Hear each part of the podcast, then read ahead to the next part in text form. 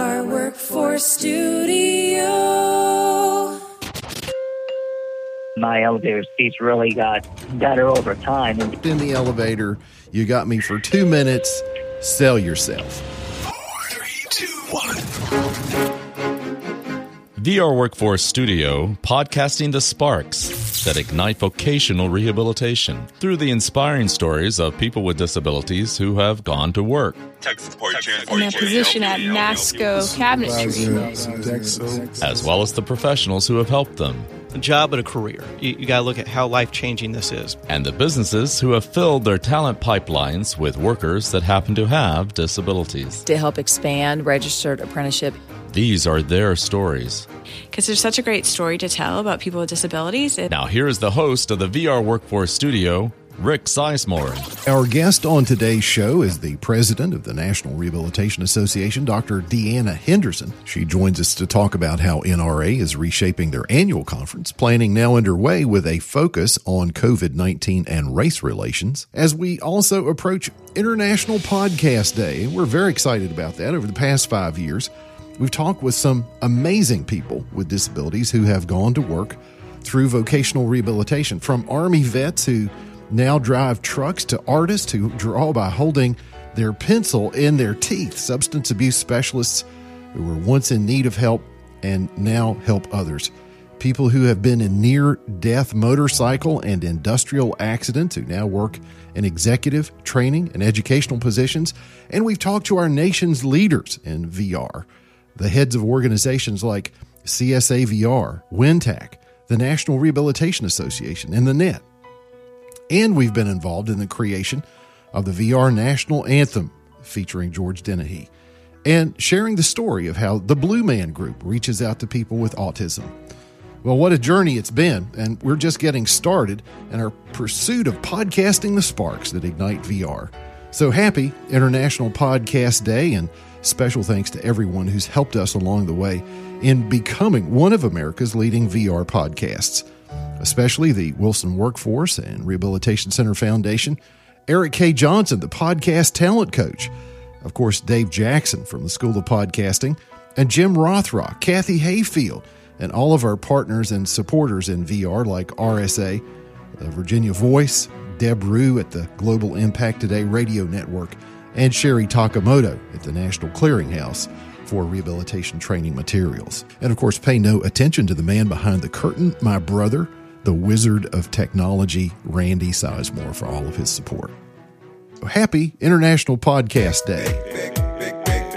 Well, in today's big inspiration showcase, it's Christopher Spoden who has a message about Asperger's syndrome and his story of the elevator speech that helped him land his dream job with a government contractor. Welcome to the podcast, Christopher. thank you very much. Some guests are simply not allowed to get into the specifics about their job, but Christopher, uh, tell us what you can about where you work. Currently, I am a government contractor at Pacific Architects and Engineers, or PAE for short. Take us back to a time when you were not working and thinking about what your career pathway m- might be and how you connected with vocational rehabilitation. Could you tell us about that? It was uh, I actually connected with it after my undergrad years at Lynchburg College, which is now the University of Lynchburg. I was out. Of, I had just gotten out of school and I was looking for jobs, and my mother and I heard about the heard about DARS, and we decided to give it a try. And we started hitting. We met a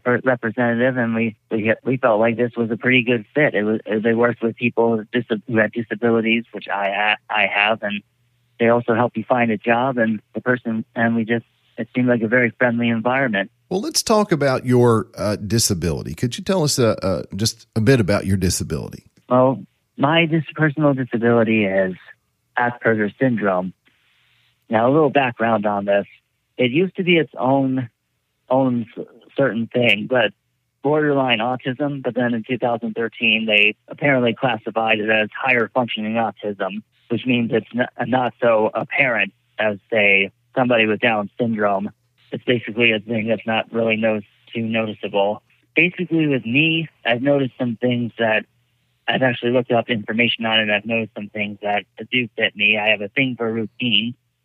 I like I like my routine, and it's not always easy for me to properly express myself, or it hasn't been easy for me to pr- properly express myself. I'm not antisocial by any means. I do like people. And I think also this attention to routine has given me an attention to detail as well. And apparently, when we latch on to a certain topic of interest, we get very focused on it and we to the point where some people are we may become experts in our in that field of interest. For me, it's writing fantasy stories it stayed with me and I love fantasy and I want to really write a story of my own someday and write a, hopefully write a whole series. How did you decide on what you might do in vocational rehabilitation to get ready for work? Oh, I tell you, DARS was just, I can't recommend them enough. They were very valuable. I learned quite a few things. About, I knew you had to get ready for an interview with a job and try to answer questions as best you could. But of course, there's a lot more to it than just answering questions. There's other things as well. You, how you present yourself. You can research the company, get a little know-how about them. Maybe you don't need to know everything, but you get enough of a knowledge that you can tell the company that you've that you've researched it, and they might actually be quite pleased that you took the time to find out more about them. And of course, there's more to that as well. You also have your body language, your eye contact, how you present yourself, maybe making your questions less rehearsed and more conversational. And then, of course, if you don't necessarily do well in an interview, you can write down the questions that gave you some trouble, and then you can look over them and see and craft a better answer for those. We also at DARS, they also sent me possible job job openings in other places, and also we did mock interviews and they also, a representative from DARS actually introduced me to a job club group up in Alexandria, Virginia. And that was a very helpful class because one of the two highlights in particular, along with the mock interviews and practice, we also would meet people from representatives from various agencies who would come and basically come and talk to us. It was made up of three instructors and a class of job seekers including myself in the latter. And basically, the agency's representatives would come in. They would tell us a bit more about their agency, and they would listen to us sell ourselves, which leads me to my second highlight: the elevator speech. One of, that is basically, in a nutshell, the elevator speech is: imagine yourself in an elevator with a prospective employer. You've got up to two minutes to try and sell yourself as well as you can. You tell about your skill sets, your experience, job experience, what you're looking for, who you are.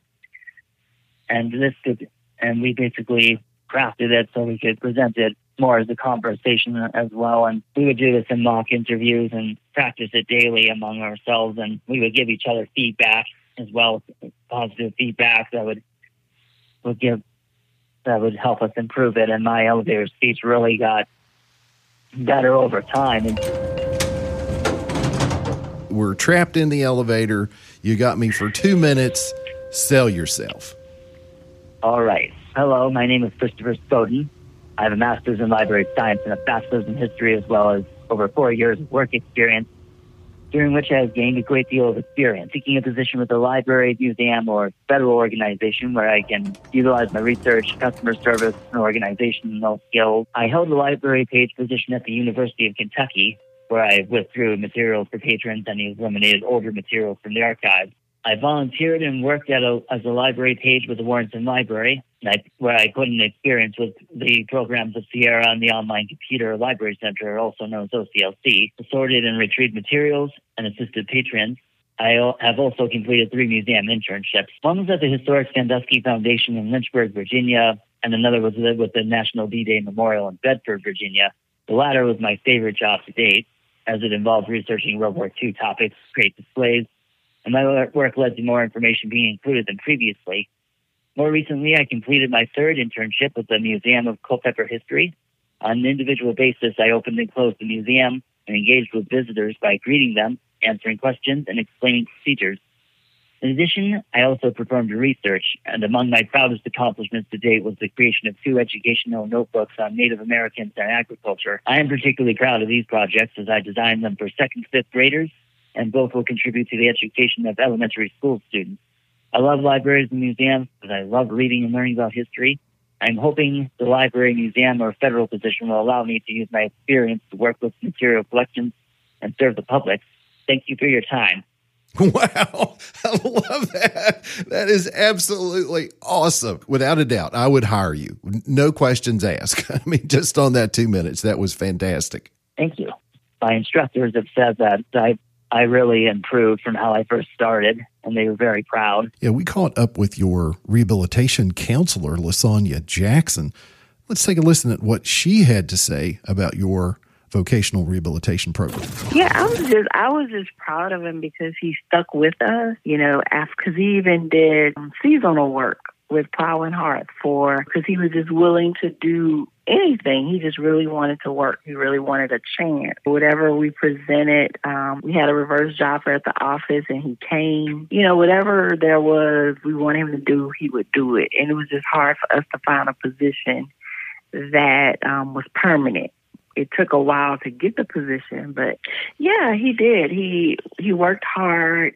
He was having difficulty with interviewing, so we kept um, practicing his mock interviews a lot. You know, he was able to secure the position.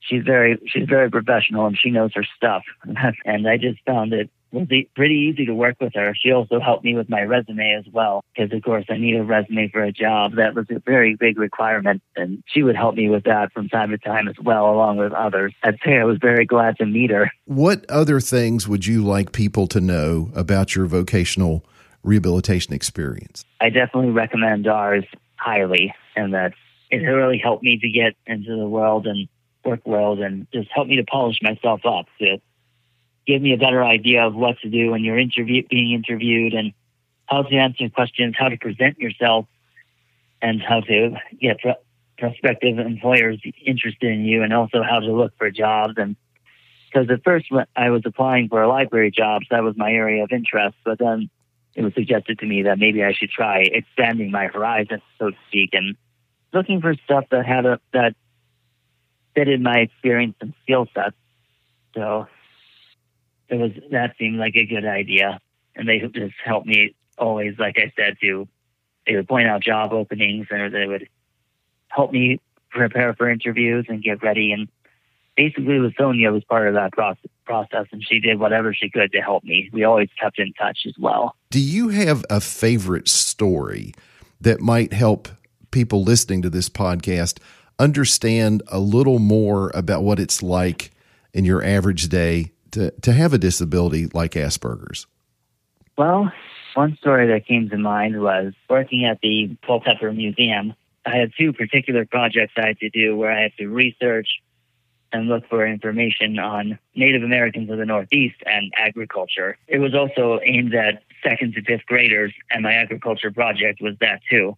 Put them all into an organized fashion, try to have a table of contents and various various various aspects basically including little visual aids and activities to have it to entertain as well as educate the students. Because I want them to be interested in this. I don't want them to be bored.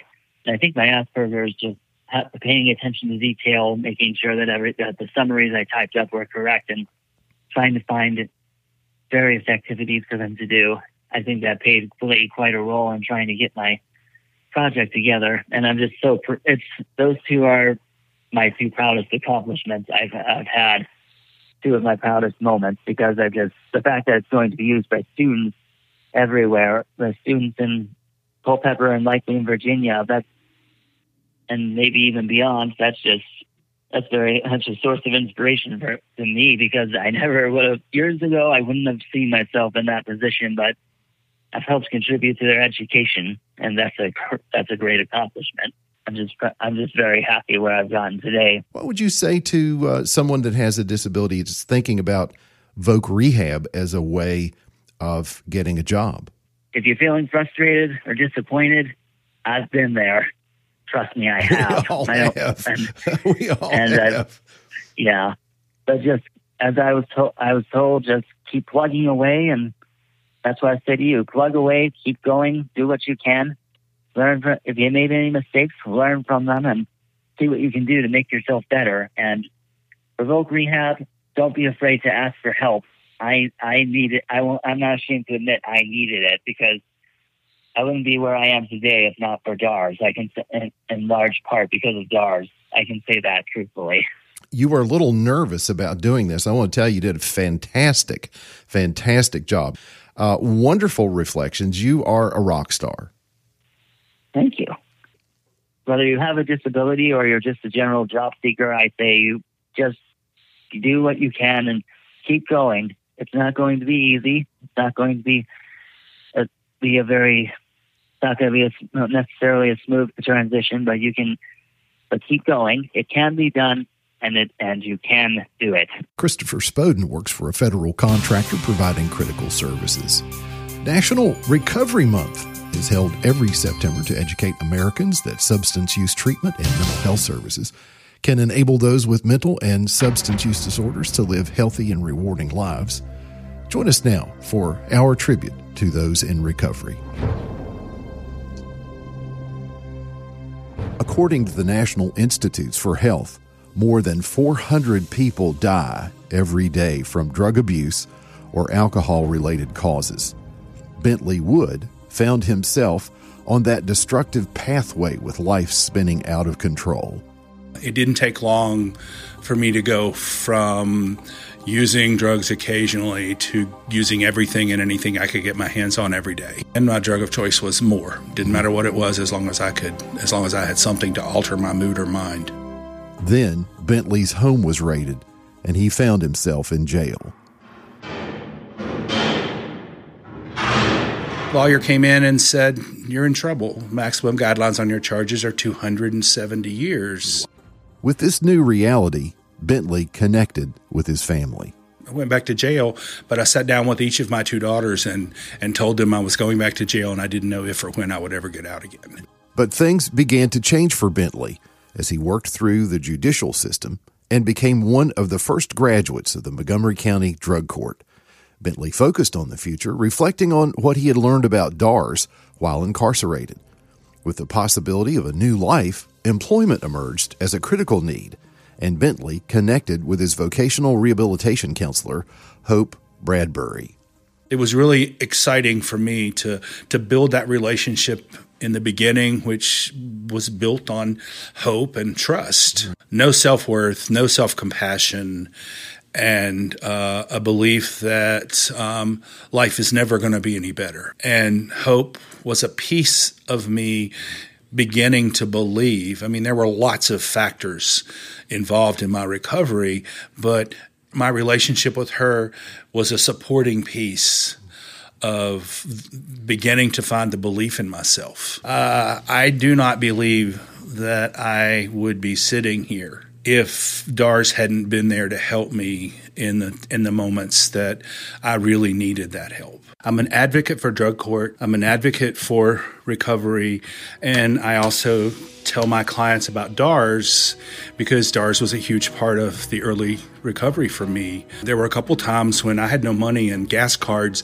gave me the money that I needed to get to work. And today, you know, I feel like that I can continue as what I'll call an ambassador for DARS, and that's to share with other people the hope that hope brought to my life and to my recovery experience. It's humbling. He's a great inspiration to others. He has worked his way up to now helping people into the recovery process, and he is such a promoter of the positive side of things. So I'm just so proud of Bentley. Employers need people in recovery because resilience transcends everything. My message isn't about the addiction, my message is about the recovery. My name's Bentley Wood. I work for New River Valley Community Services as a peer recovery specialist. I became certified and then I registered with the Board of Counseling, and so that makes me a registered peer recovery specialist also. Really appreciate the opportunity to be here, and without DARS, I don't think I would be. You can hear Bentley's entire story on episode 79 of the VR Workforce Studio or learn more about the Virginia Department for Aging and Rehabilitative Services at vadars.org. The Virginia Department for Aging and Rehabilitative Services helping fill the talent pipelines of Virginia's businesses and industries with skilled, talented, and credentialed workers who happen to have disabilities.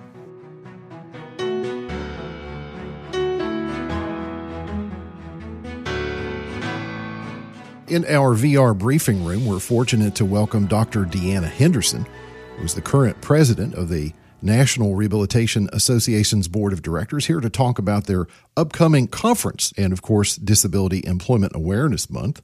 Welcome, Dr. Henderson. Thank you. Thank you very much for having me. Uh, Deanna, it's nice to have you on the podcast. I was getting ready for the show yesterday afternoon and took about six years yesterday afternoon reading through your list of accomplishments. You've been in key faculty and leadership positions at several universities. You've had real world, what I like to call boots on the ground experience in the field of rehabilitation.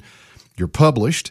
You're a noted national speaker and now the president of the National Rehabilitation Association. So, just to set the context for today's show, could you give us a quick overview of NRA's mission and vision? We are uniquely positioned as the oldest rehabilitation um, organization in the U.S. And so we have a, a due diligence to make sure that consumers, individuals with disabilities, are properly noted and cared for in their respective communities.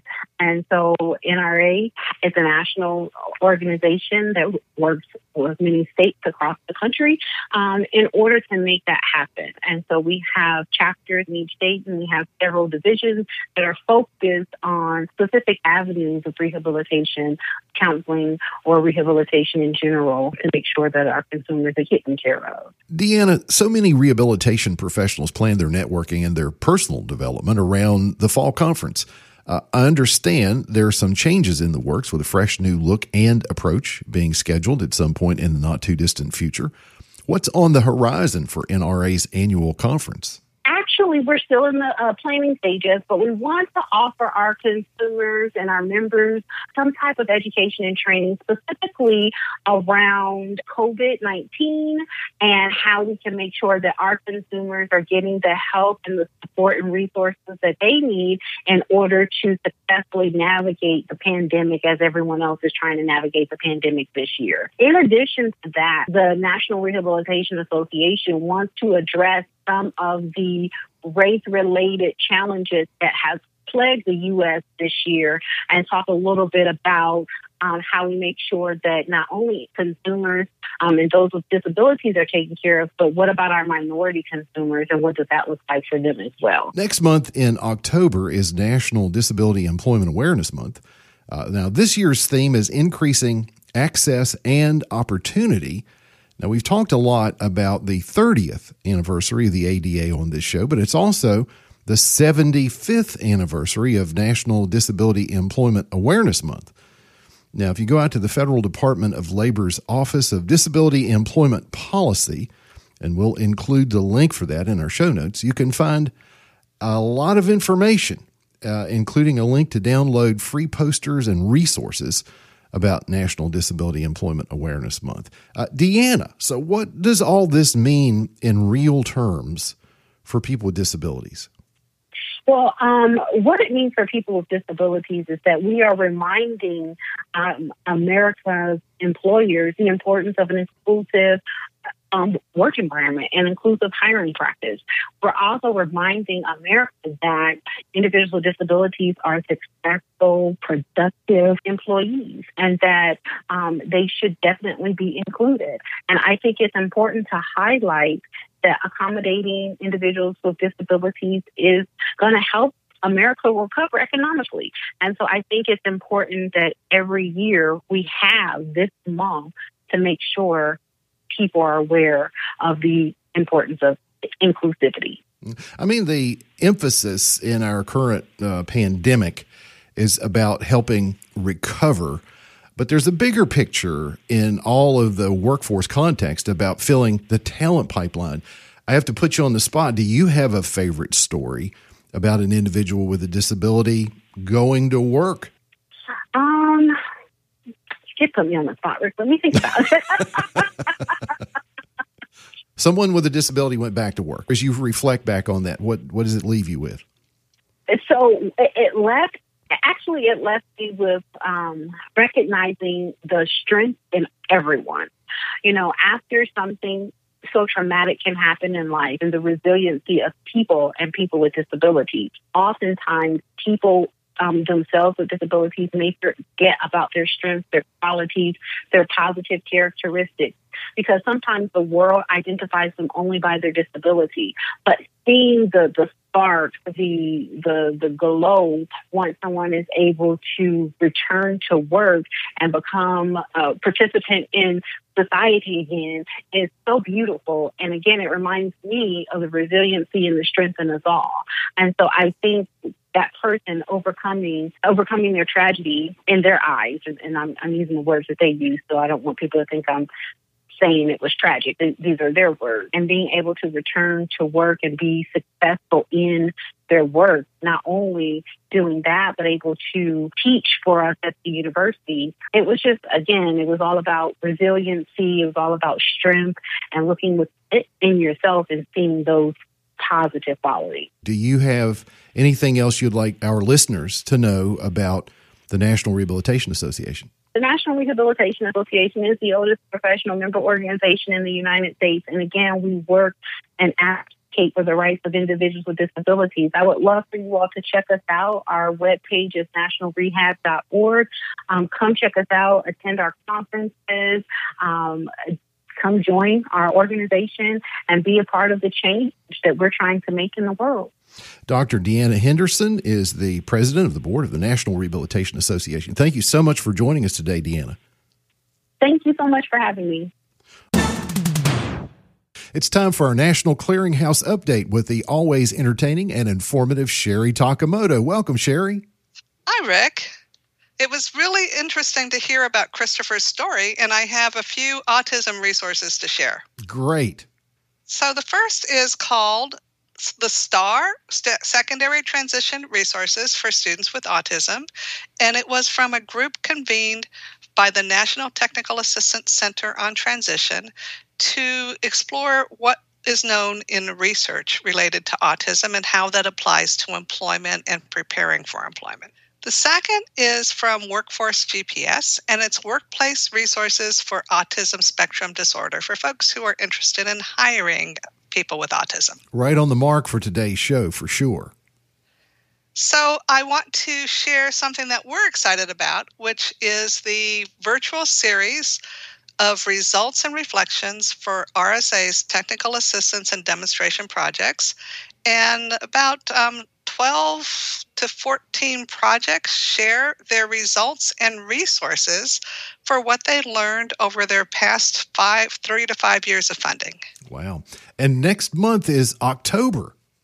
Yes, and October is National Disability Employment Awareness Month. This year's theme is increasing access and opportunity, and I'll go ahead and share the link for that so that all your listeners can start preparing for October. Sherry Takamoto directs the National Clearinghouse for Rehabilitation and Training Materials. Thank you, Sherry.